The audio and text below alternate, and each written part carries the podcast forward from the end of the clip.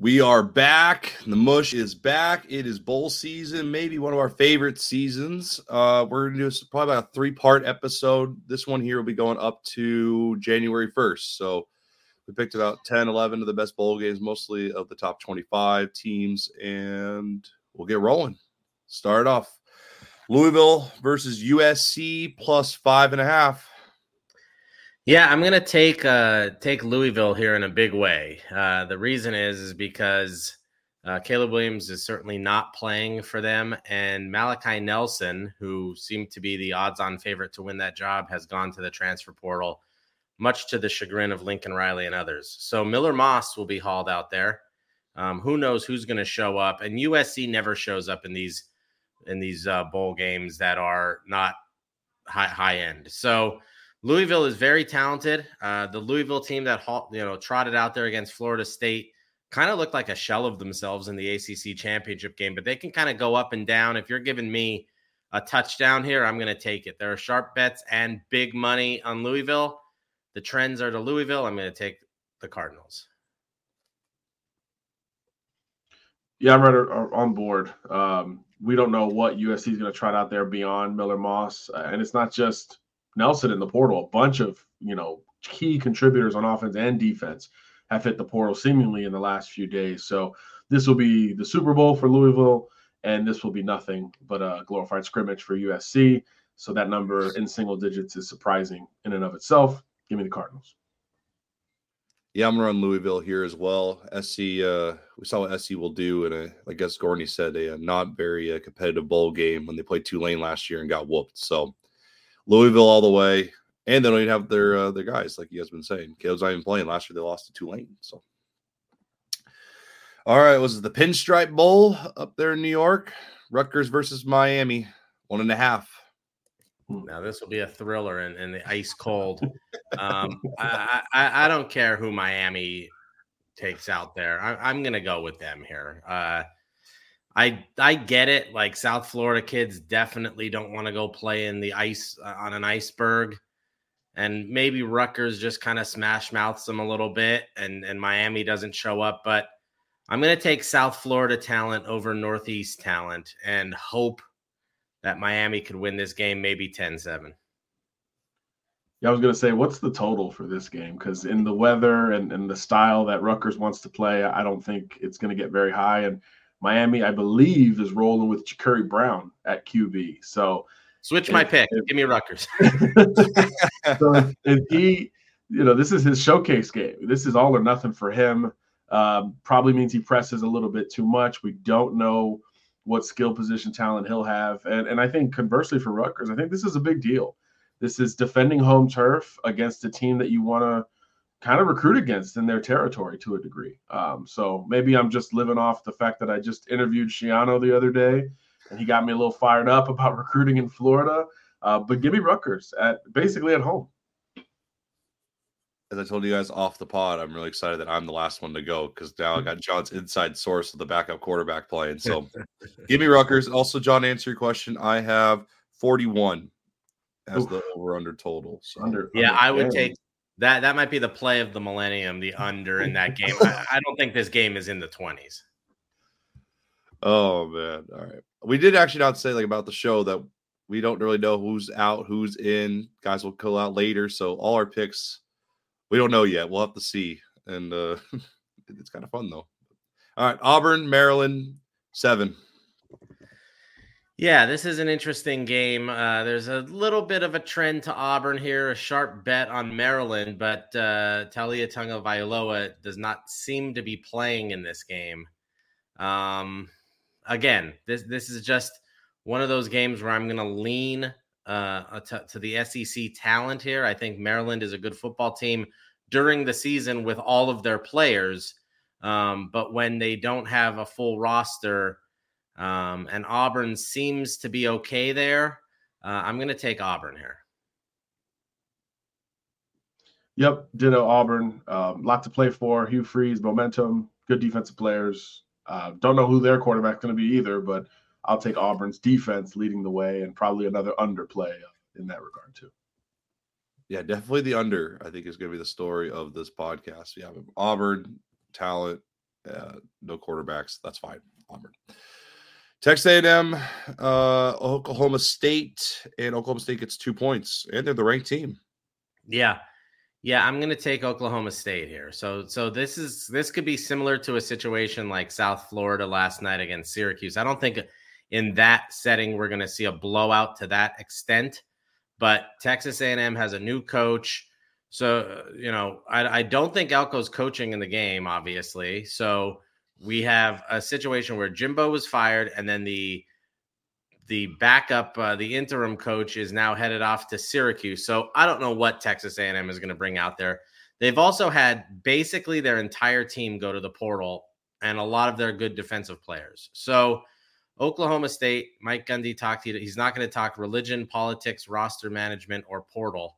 He said that some people coming into the portal are already there, some people leaving or still practicing bowl season is a mess. It, it, it's becoming even more irrelevant.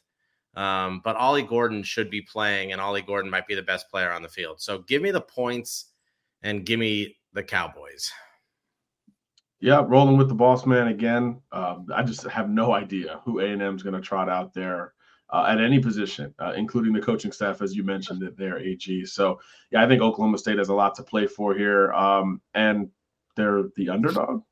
I don't get it. So yeah, Sooners getting or excuse me, Cowboys getting points. Uh, I'll take that all day. Yeah, that's what I was hoping you guys would say something uh, on the inside because I, I could not on the inside information because I could not understand why Oklahoma State gets points here, but uh, that's fine with me. I'll I'll, I'll go with you guys and uh, take the points. North Carolina State versus Kansas State, two and a half. Uh, let me see. Uh, this this feels like the underplay of the millennium. What's the number? What's the number? I'd I got uh, 47 and a half. Oh, dude, take take the under. take the under. Uh, this is going to be a a boring battle. Um, what's interesting here is Kansas State must have a lot of guys out. I mean, obviously we'll have, but if Avery Johnson plays in this game, that might be something of an upgrade in terms of athleticism at quarterback the weird thing is is uh the eh, all the trends are pointing to NC State here. So uh 8 out of 10 bets but the money's falling and almost all the money in this game is on NC State. The line is dropped to under a field goal. Ugh, geez. Under a field goal, I'll take Kansas State uh to just win it, but this is not a game that that's thrilling me all that much yeah, the, the signing day high we had coming into some of these games is definitely uh, showing a little bit. Hey, look, this is the Pop Tarts Bowl. Um, mm. That's cool. That's probably the best part about this one. I'll take NC State. I don't know. Uh, their defense was good uh, towards the back half of the year. Um, they had a really good, kind of a sneaky good season as well. Um, and yeah, we don't know who Kansas State is rolling out there. And that Orlando weather is a little tricky. So you never know. Give me, the, give me the ACC team. This is the first bowl game ever, I think, where you get to eat the mascot after the game. I'm serious. I think you get to eat eat a, a huge pop tart. So better than the mayonnaise. uh, are they even running Armstrong? Is Armstrong playing? Is he here? I can't. No idea. Okay. All right. Well, no. he should. He, wants to get that CFL deal. Yeah, right. I have no idea. So okay. I I mean I liked Avery when I saw him play this year every once in a while, but um I don't know. I'll, I'll go with Gorney's style just to win outright. All right. Uh Clemson, Kentucky, and Kentucky gets five and a half. Yeah, uh, this is an interesting game because Clemson should have a decent allotment of players. Uh, I know Mukuba's gone and some other guys are gone, but uh, there's a sharp bet and the money's following Kentucky with those points. So I don't know though. I, I, I think Clemson could be able to kind of you know wear on them a little bit. I think Kentucky was a tad overrated this year. The line is dropping. I, I'm I'm kind of going against some of my rules here, um, but I'm going to take Clemson if the if the number is that low. Yeah, I think this is another low scoring game. I think that's definitely the theme of, of bowl season so far two good running games. Um, you know, two good quarterbacks that probably are better than they showed this year. Uh, if both starters trot out there, um, and defensive talent on both sides. So I think this would be a, a fairly close game. Um, that number seems a little high to me, actually, five and a half. So I, will take Kentucky in a close one. This is probably a field goal game either way. Uh, should actually be pretty entertaining because these are pretty similar teams that underachieved all year, so they'll have something to play for. Yeah, I agree, John. I'm gonna go Kentucky here as well. Um, kind of just banking on some of the Clemson guys that they lost. Um, they, I, yeah, just that's the play, but I don't know. Five, five and a half doesn't really scare me all that much, so I'll, I'll just take the points. This game I thought was going to be good at one point. So uh, Oregon State versus Notre Dame, six and a half.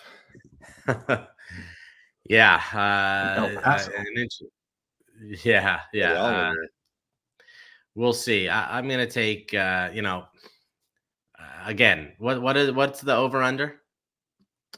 Um, I have 42 and a half.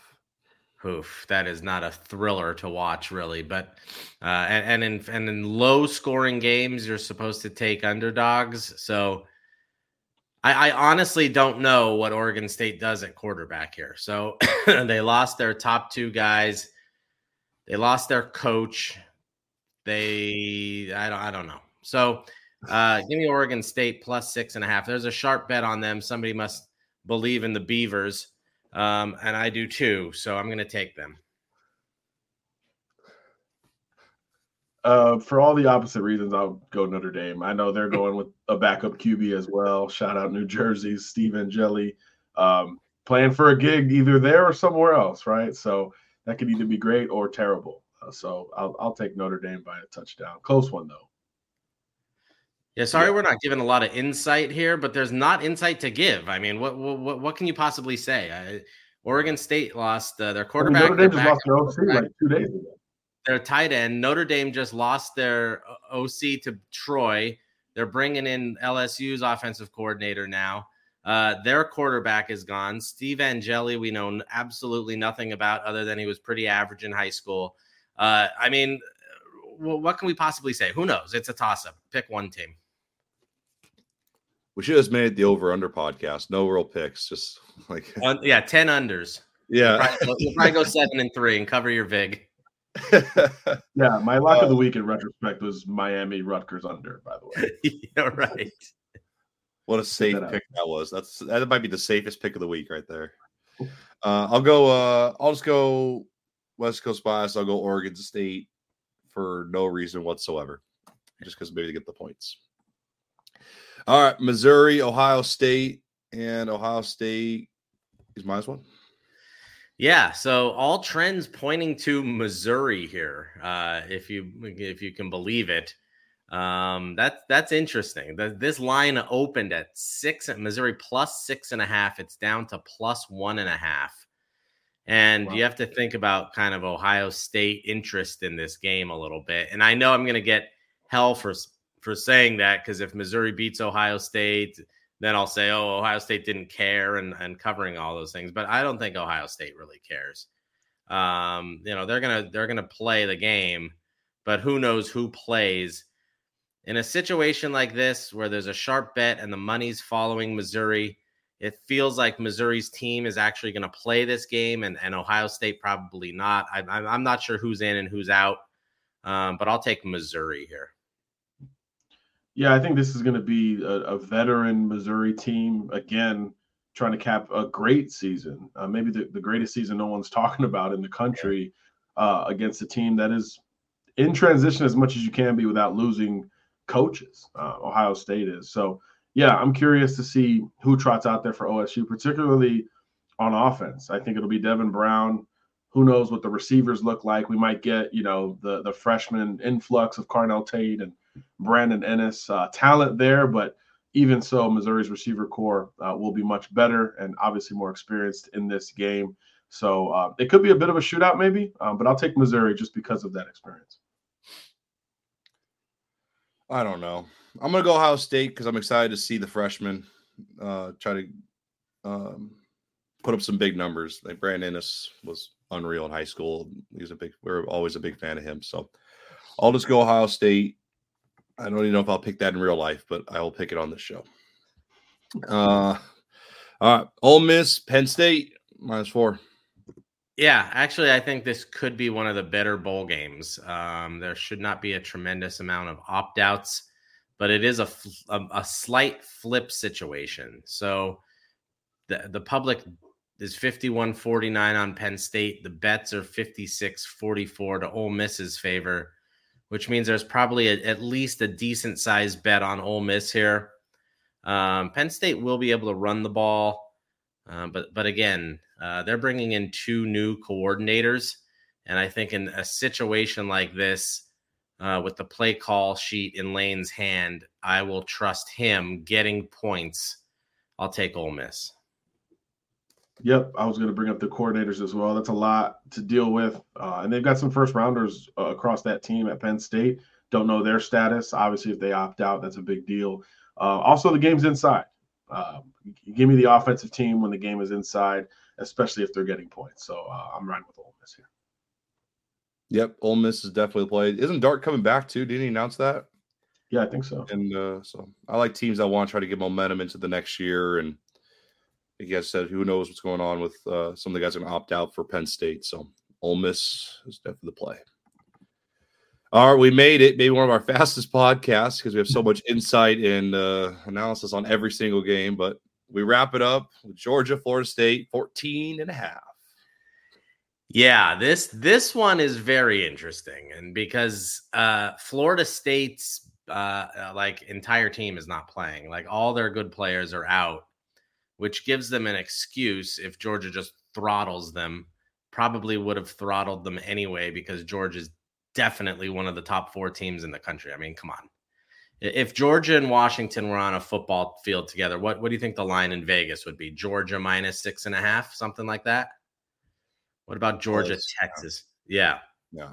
So I actually think Georgia is going to come into this game a little pissed off and uh, and kind of show up. Florida State isn't going to have much. So I'm going to take Georgia. This could be a 31 7 kind of game. Yeah, if this spread was, you know, 20 or less, I was probably going to take Georgia here. Um, like you said, Gorney, FSU's depleted both uh, physically with their players and mentally after that entire situation. Um, so even though it is, you know, it's the Orange Bowl, it's, it's, down in Miami. So maybe that will give some of the FSU players a little bit of juice. Uh, Georgia recruits even better down there. So I think this is a sort of uh, this is the pissed off Georgia team that we thought we might see in the SEC title game. They're going to run the ball. Carson Beck's got a chip on his shoulder, a Floridian, by the way. Yeah, I just I don't see how this is close, uh, really, in any way, shape, or form. Even at full strength, FSU with Travis and Coleman and all those guys against a full strength Georgia, it, it might still be what eight, nine, ten points. So I just think Georgia rolls uh, no matter how they try to attack it. So I think Florida. I, I came up with an idea in the last ten seconds. Florida should Florida State should take five hundred and seventy two million dollars out of their endowment, spread it around Vegas casinos, and bet Florida State in this game, and then or or bet Georgia maybe, and then yeah, either no. way, and then either way they can uh, with with their winnings they could leave the ACC for free. So uh, that is something to consider. Yeah. What yeah, Georgia's the play, obviously. I mean, even if it was plus 30, I'd probably still take him. Uh, you, that, that's my rules, anyways. You know, we always run with smart. But, uh, you know, smart, uh, what's the Beck's coming back. They lost Raiola. They want to see how the next year's look. They're pissed off that it's going to be a massive blowout. And I, and Florida State is no one's there. They're just distracted. They're still mad. They're, I don't even know if they're even prepping for this game. They might just be getting on the plane and just getting it over with. So I heard there's a lot of tickets available still. Yeah, I'm not, not, not a good time for the in-state team. Yeah. All right. Well, like I said, short podcast, part one of three, I believe, for the mush and the bowl games. But, anyways, I'm Corey Gibson. That's Adam Gorney, John Garcia Jr. This has been the mush. Thanks, guys.